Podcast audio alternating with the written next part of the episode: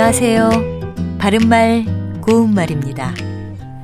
KBS 1텔레비전에서 방송되고 있는 우리말 겨루기에서 나왔던 문제를 짚어보겠습니다. 오늘은 제시되는 뜻풀이에 해당하는 표현을 맞추는 문제입니다. 한자어 명사고요. 어떤 사람의 영향력 아래를 뜻하는 이음절로 된 표현 무엇일까요? 출연자의 답에는 부하, 수하, 휘하가 있었는데 이 중에 정답은 수하입니다. 수하는 손숫자와 아래 하자로 이뤄진 표현인데 문제에 나왔던 뜻풀이대로 쓰이면 수하에 거두다, 수하에 두다 같이 표현할 수 있습니다.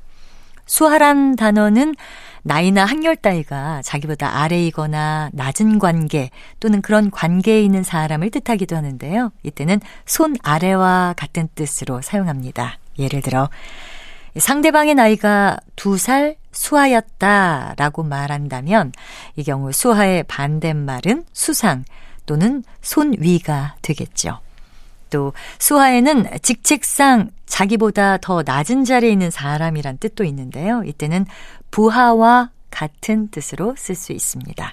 참고로 출연자의 답에 있었던 휘하는 장군의 지휘 아래 또는 그 지휘 아래 딸린 군사를 뜻하고요.